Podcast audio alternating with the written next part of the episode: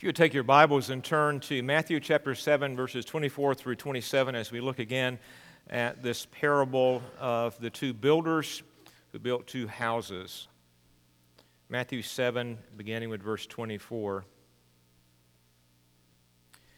Everyone then who hears these words of mine and does them will be like a wise man who built his house on the rock.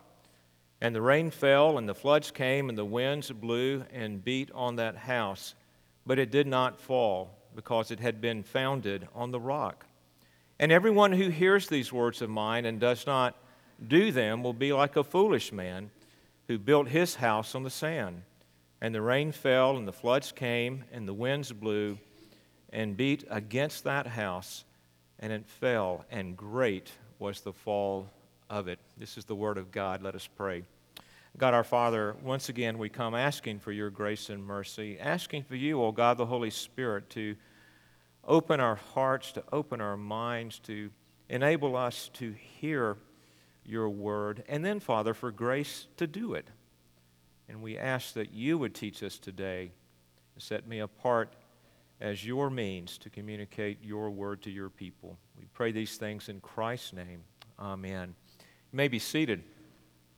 Well, last week we began looking at this parable that comes at the very end of the Sermon on the Mount. And some years ago we studied the Sermon on the Mount, and so Jesus in this sermon is showing us what his disciples look like. He talks about the character and nature of his disciples, and then he goes about teaching how they are to live as his disciples in this world.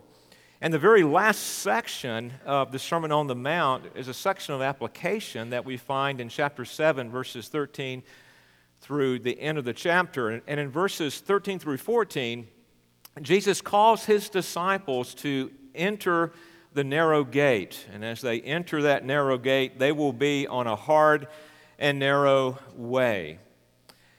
In verse 15 through 20, our Lord tells us that those who are on this journey will experience obstacles. And one of those obstacles will be false teachers or false prophets who come that will try to deceive the people of God into believing falsehoods. And then the very last part of the Sermon on the Mount is a parable that Jesus gives and in this parable, Jesus is warning his people about self deception. It is true that on this journey we are to be careful not to be deceived by false prophets, but on this journey we are to be careful not to deceive ourselves. The first message on this parable last week, we looked at the foolish builder that we find in the latter portions of the parable. And as you remember, this, this builder wanted to quickly erect this house, and I'm sure it was a very fine quality of a house. But he wanted to enjoy the benefits of the house. And so, what did he do? He quickly built it, but he didn't pay any attention to the foundation, that which would be hidden from view. He wanted to focus on that which would be outwardly visible to people. And so, he actually constructed this house on sand, and it proved to be a faulty foundation.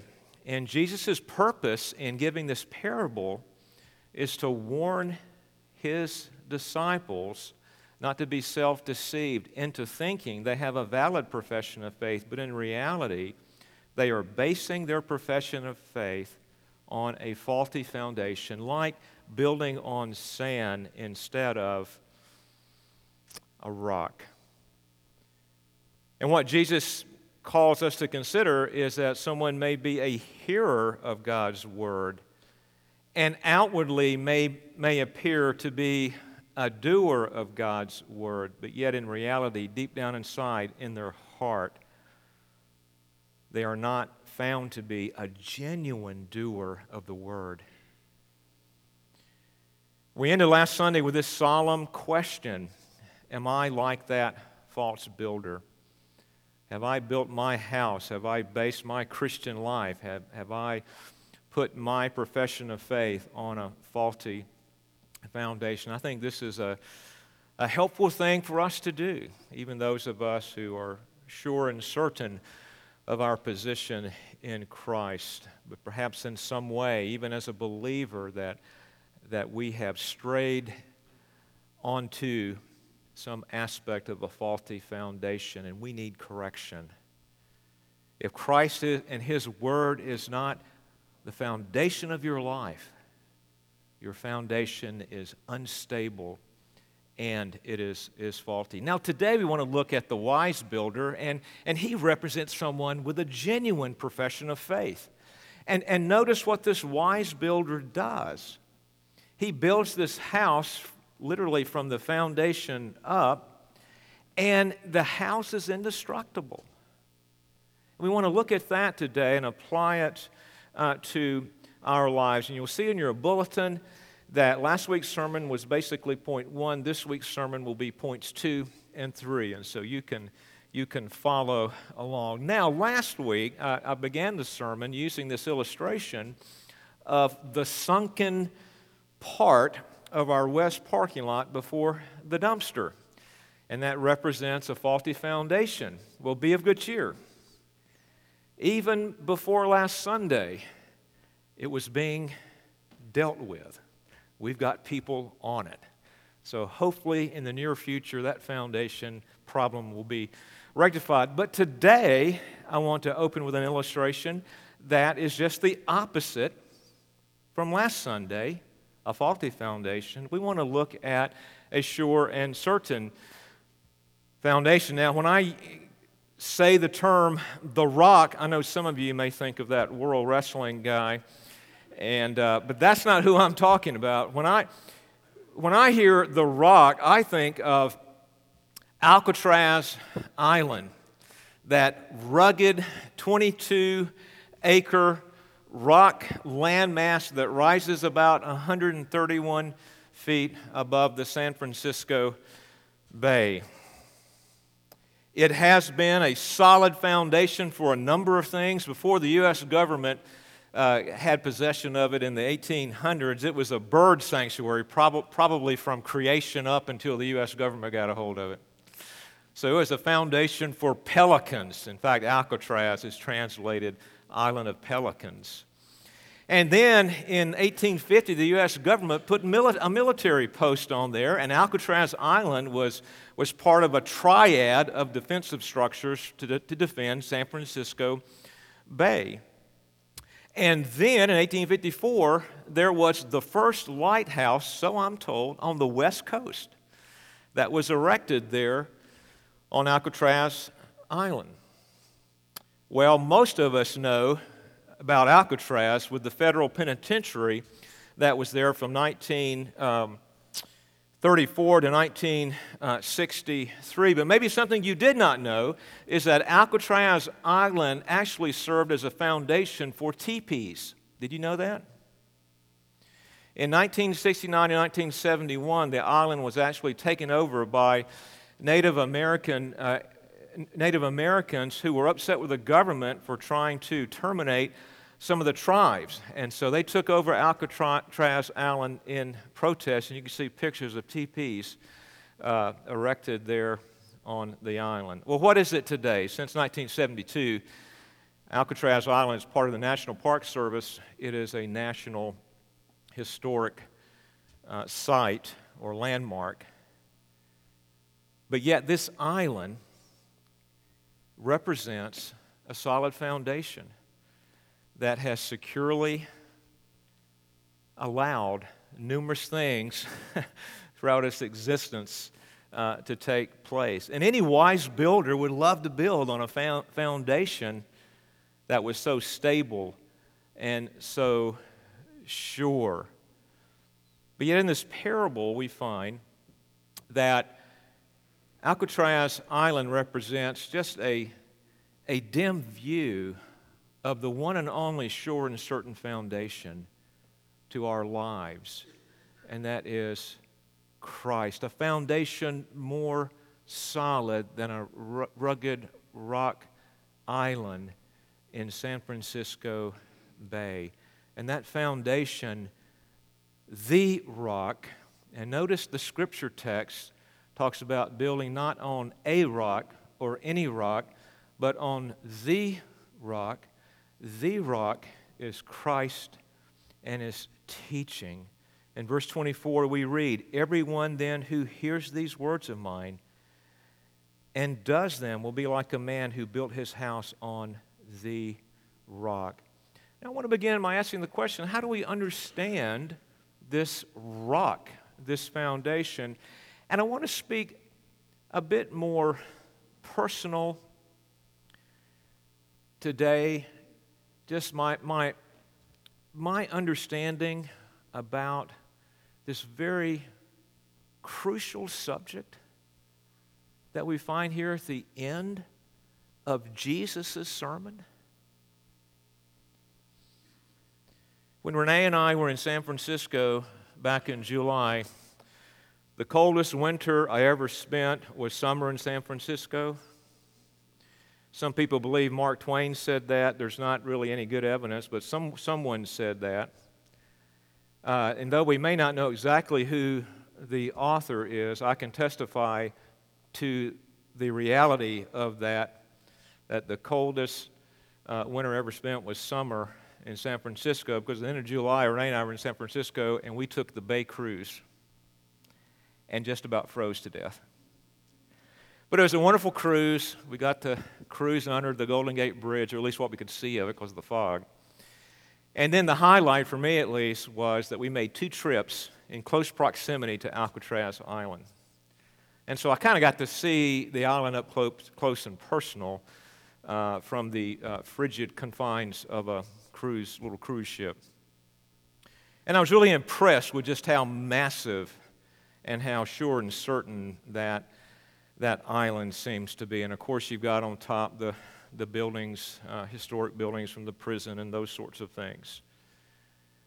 But as I reflect upon that experience of kind of firsthand knowledge of what Alcatraz Island looks like from the vantage point of a boat on the water, it has caused me to think about the foundation of my life Christ.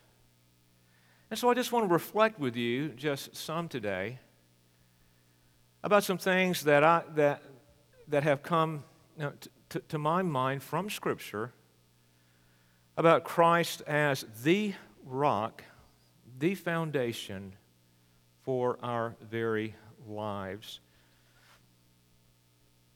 I affirm what Jesus says about himself in John chapter 14 and verse 6. He said this I am the way and the truth and the life. No one comes to me except through the Father. You see, part of that foundation is this claim that Christ makes that He is the narrow gate, He is the door into the sheepfold, John 10. He is the only way to heaven. It's an exclusive claim, isn't it? And by God's grace, He unites us to Christ in saving faith, He enables us to see our sin. He enables us to see our need for a Savior. And He enables us to turn from sin and flee to Christ with all speed. And as I reflect upon Christ, I reflect upon Him as a sure and certain way of salvation that will always stand and never fail. And, dear friends, we can be certain that if Christ has laid hold of us and we have res- responded in repentance and faith, that nothing can snatch us out of his hand. Is that not glorious news? And another part of that foundation for me really has to do with the term justification. And I'm not going to talk about justification and adoption and sanctification in uh, lofty theological terms, but more personal, though based on the Bible. You know, as I just re- have reflected upon the Sermon on the Mount, upon this parable, upon the Alcatraz uh, Island uh, cruise, and just thinking about foundation, my oh my, am I so thankful I want to say it again. I am so thankful and blown away that my position before the throne of God in heaven is not based upon how I'm doing in living the Christian life. Because if it were based on how I am doing in living the Christian life, I would be cast out of heaven. The Pharisees, those that Jesus rebuked time and time again throughout his Sermon on the Mount, were those who were all about outward performance. They believed that their position before God was based on how well they could keep the tradition of the elders and the Pharisees. And Jesus, time and time again, rebuked them from holding to the letter of the law while violating the spirit of the law. And Jesus was not at all demeaning the law, but he was simply pointing out that man is incapable of obeying good enough to be justified. And what does the scripture say about our effort? It is but what? Filthy rags. And what makes me think that I can offer God in and of myself anything that would cause him to want to justify me. Listen to what Paul says in Romans chapter 3 For by works of the law, no human being will be justified in his sight, since through the law comes knowledge of sin. But now the righteousness of God has been manifested apart from the law. Although the law of the prophets bear witness to it, the righteousness of God through faith in Jesus Christ for all who believe. For there is no distinction, for all have sinned and fall short of the glory of God, and are justified by His grace. And listen to this as a gift, says the Apostle Paul, through the redemption that is Christ Jesus, whom God put forth as a propitiation by His blood to be received by faith. Now, I know most of you here today, and I know most of you here today know the definition of justification, and I know what I just read from Paul. You've read many times and you affirm it. And yet, we need to come to this truth as if we just heard it because of how unbelievable it is that God would justify us as a gift. Do you get it? Do you see the wonder of it? Are you blown away by it?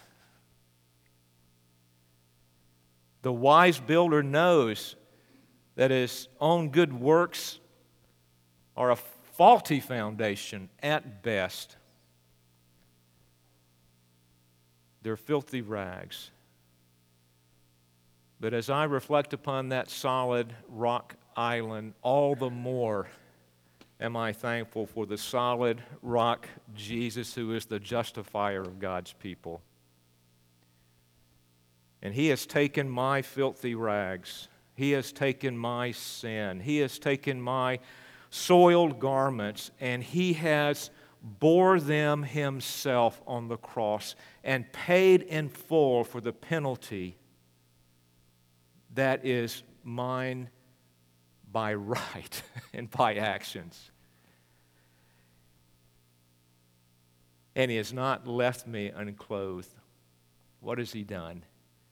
He has taken his perfect righteousness and he has adorned me with it. The Bible says that we're to be, Jesus said in Matthew 5 48, we're to be perfect as your heavenly Father is perfect. Nothing but a perfect righteousness will do. And the glory of the gospel is this Jesus has given us a perfect righteousness as a gift. His imputed righteousness upon us. He's pardoned the guilt of our sin. He's clothed us with His righteousness. On the merits of Christ and on the merits of Christ alone, I have my standing. That's a rock that we are to stand on. That's a rock that will never fail. That's a rock that will never give way. That's a rock that will stand tall in the fiercest storm. Think of Satan's accusations coming at you, coming at me. And yet, we stand not on our own righteousness, not on our own little pitiful foundation of, of good works, but we stand on the rock of Christ, who is the justifier of God's people. And for those who have been justified on the merits of Christ, we find even more grace. You might say, how can that be that we find more grace? Justification's fantastic, right? But listen to Galatians 4, verses 4 through 7. This personally, to me, this is looking at justification and adoption. They're just so precious. Because God has not only dealt with our legal status before Him and before the law and justification, He's freed us from the demands of the law. And Paul says salvation can't come by one observing the law per, through personal work and effort. We're not good enough but He's also freed us from a horrible family and a horrible father, Satan. But when the fullness of time had come, God said, or Paul said, rather in Galatians 4L, God said it to Paul, and Paul said it to us. When the fullness of time had come, God sent forth His Son, born of woman, born under the law, to redeem those who were under the law, so that we might receive adoption as sons. And because you are sons, God has sent the Spirit of His Son into our hearts, crying, Abba father. So you're no longer a slave, but a son. And if a son, then an heir through God. You see, what God has done here is that He has freed us up, both in our justification and our adoption, to love Him and to serve Him without fear of Him saying, Bad, bad boy, you don't get into heaven. Because our getting into heaven, our position before Him is based upon Christ as the justifier of God's people, an adoption that is a gift from God. And this leads us to the third point of your sermon outline, the second point for the day. And just quickly, when we look at the foundation, and I've just simply scratched the surface of, we could say so much more about Christ being the foundation but certainly, Christ being the way, Christ being the justifier, and God adopting us in Christ as His children, where we have the spirit of adoption, that foundation then enables us to live, i.e., build our house on something that is lasting, that is eternal, that will never fail us. And I think what the, the parable leads me to think about is this, this instructable house that is built really is our journeying down the path, the narrow way in living the Christian life. It's, it's the journey of a disciple. Now, those buildings on Alcatraz Islands, they're a museum, it's a national landmark. They're no longer functioning as they were intended to be. But not so for you and for me. We are, we have lives, and, and our, our house, our building that is being erected on this foundation is vital and it is alive. And God is, is in the business of sanctifying us and progressing us, putting to death sin more and more, enabling us more and more to live unto righteousness. And even when we mess up, even when we struggle with sin on this journey, we are not rejected, but we are brought to repentance and forgiven and restored. And this is why, because of the foundation, as the Apostle Paul was building his house, in a sense, living the Christian life under grace, this is why the Apostle Paul was able to say, Because of this sure and certain foundation, there is therefore now no condemnation for those who are in Christ Jesus. For the law of the Spirit of life has set you free in Christ Jesus from the law of sin and death. For God has done what the law, weakened by the flesh, could not do by sending his own Son in the likeness of sinful flesh. And for sin, he condemned sin in the flesh in order that the righteous requirement of the law might be fulfilled in us who walk not according to the flesh, but according to the Spirit. We see justification there. And then later on in Romans chapter 8, that was 8 1 through 4, and 8 12 through 15, the Apostle Paul speaks of our adoption. So then, brothers, we are debtors, not to the flesh, to live according to the flesh. For if you live according to the flesh, you will die, but if by the Spirit you will put to death the deeds of the body, you will live. For all who are led by the Spirit of God are sons of God. For you did not receive the spirit of slavery to fall back into fear, but you have received the spirit of adoption as sons by whom we cry, Abba, Father. And here's the point we've been liberated as we are founded on this sure and certain foundation, the rock of Christ. We, are, we have been liberated to build our house as those who are justified, those who are united to Christ, those who have saving faith. And we have that assurance and that status even today in heaven of our position before God. And He will never refuse us. But we also build the house as a son and daughter of God. We have freedom to love God and to serve Him and to obey Him as we are founded on this sure and certain uh, foundation. Remember what James says be doers of the word and hearers only. And because of that foundation, we are enabled to be a doer of the word. James also says faith without works is dead. And as we are founded on this solid foundation, we are able to rest assured that faith is genuine. Christ gives us the ability to rest in Him. Ephesians 2 8 9, for by grace you have been saved through faith, and this is not your own doing, it is the gift of God, not a result of works that no one can boast. This is a reminder of the grace of Christ in redeeming us. But then chapter 2 and verse 10 For we are his workmanship, created in Christ Jesus for good works, which God prepared beforehand that we should walk in them. Do you see the relationship there? We are saved not because of the good works that we have done, but we are saved for good works. And the point of Jesus' parable is to say that for those who are founded on this solid rock, the rock, that which is visible, the house, there, the journey of the Christian life, will be consistent with it, will be those good works that God has prepared beforehand. So, in one sense, if you want to judge the genuineness of your profession or test the foundation on which you rest, simply look at your life.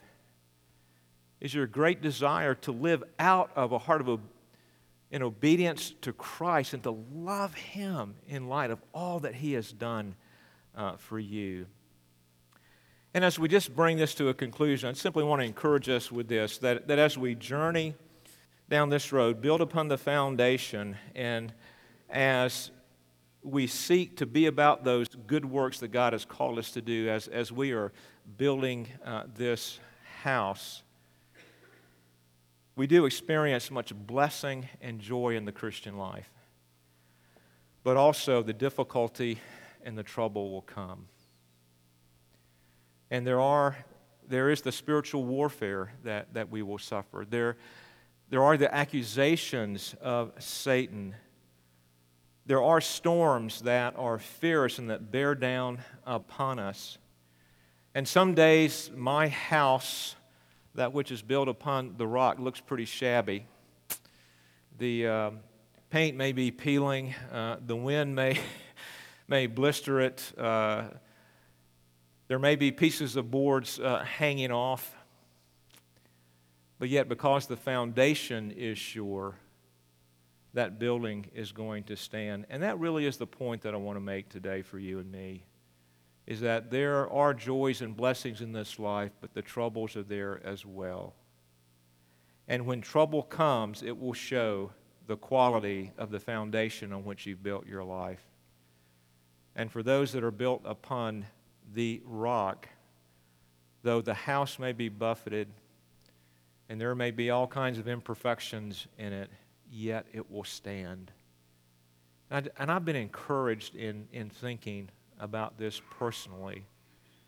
And I hope that you've been encouraged as well. And one last thought as I reflect upon looking at this rugged rock island representing a sure and certain foundation. It has reminded me of another way just to think about the foundation of my life, Christ. And it's not an old rugged rock island, but in reality, isn't it an old rugged cross that really represents all that Christ has done for me, that solid foundation, and that I, that I have the blessing of being found on Him. Today, I would just encourage you to think about what is the foundation of your life? Is it Christ, the way to God, the justifier of God's people, the one who adopts the justified and makes them his children? and then the one who enables us in the power of the Holy Spirit to journey down that road, to build that house that is known as the Christian life, all for the glory of God and for the good of the saint. Let us pray. Our Father in heaven, I ask you to work mightily in our lives today, that we would be reminded of how great and glorious you are, that we would seek you, and that we would be reminded of the blessing of being founded on you, the sure and certain rock. And we pray these things in Christ's name. Amen.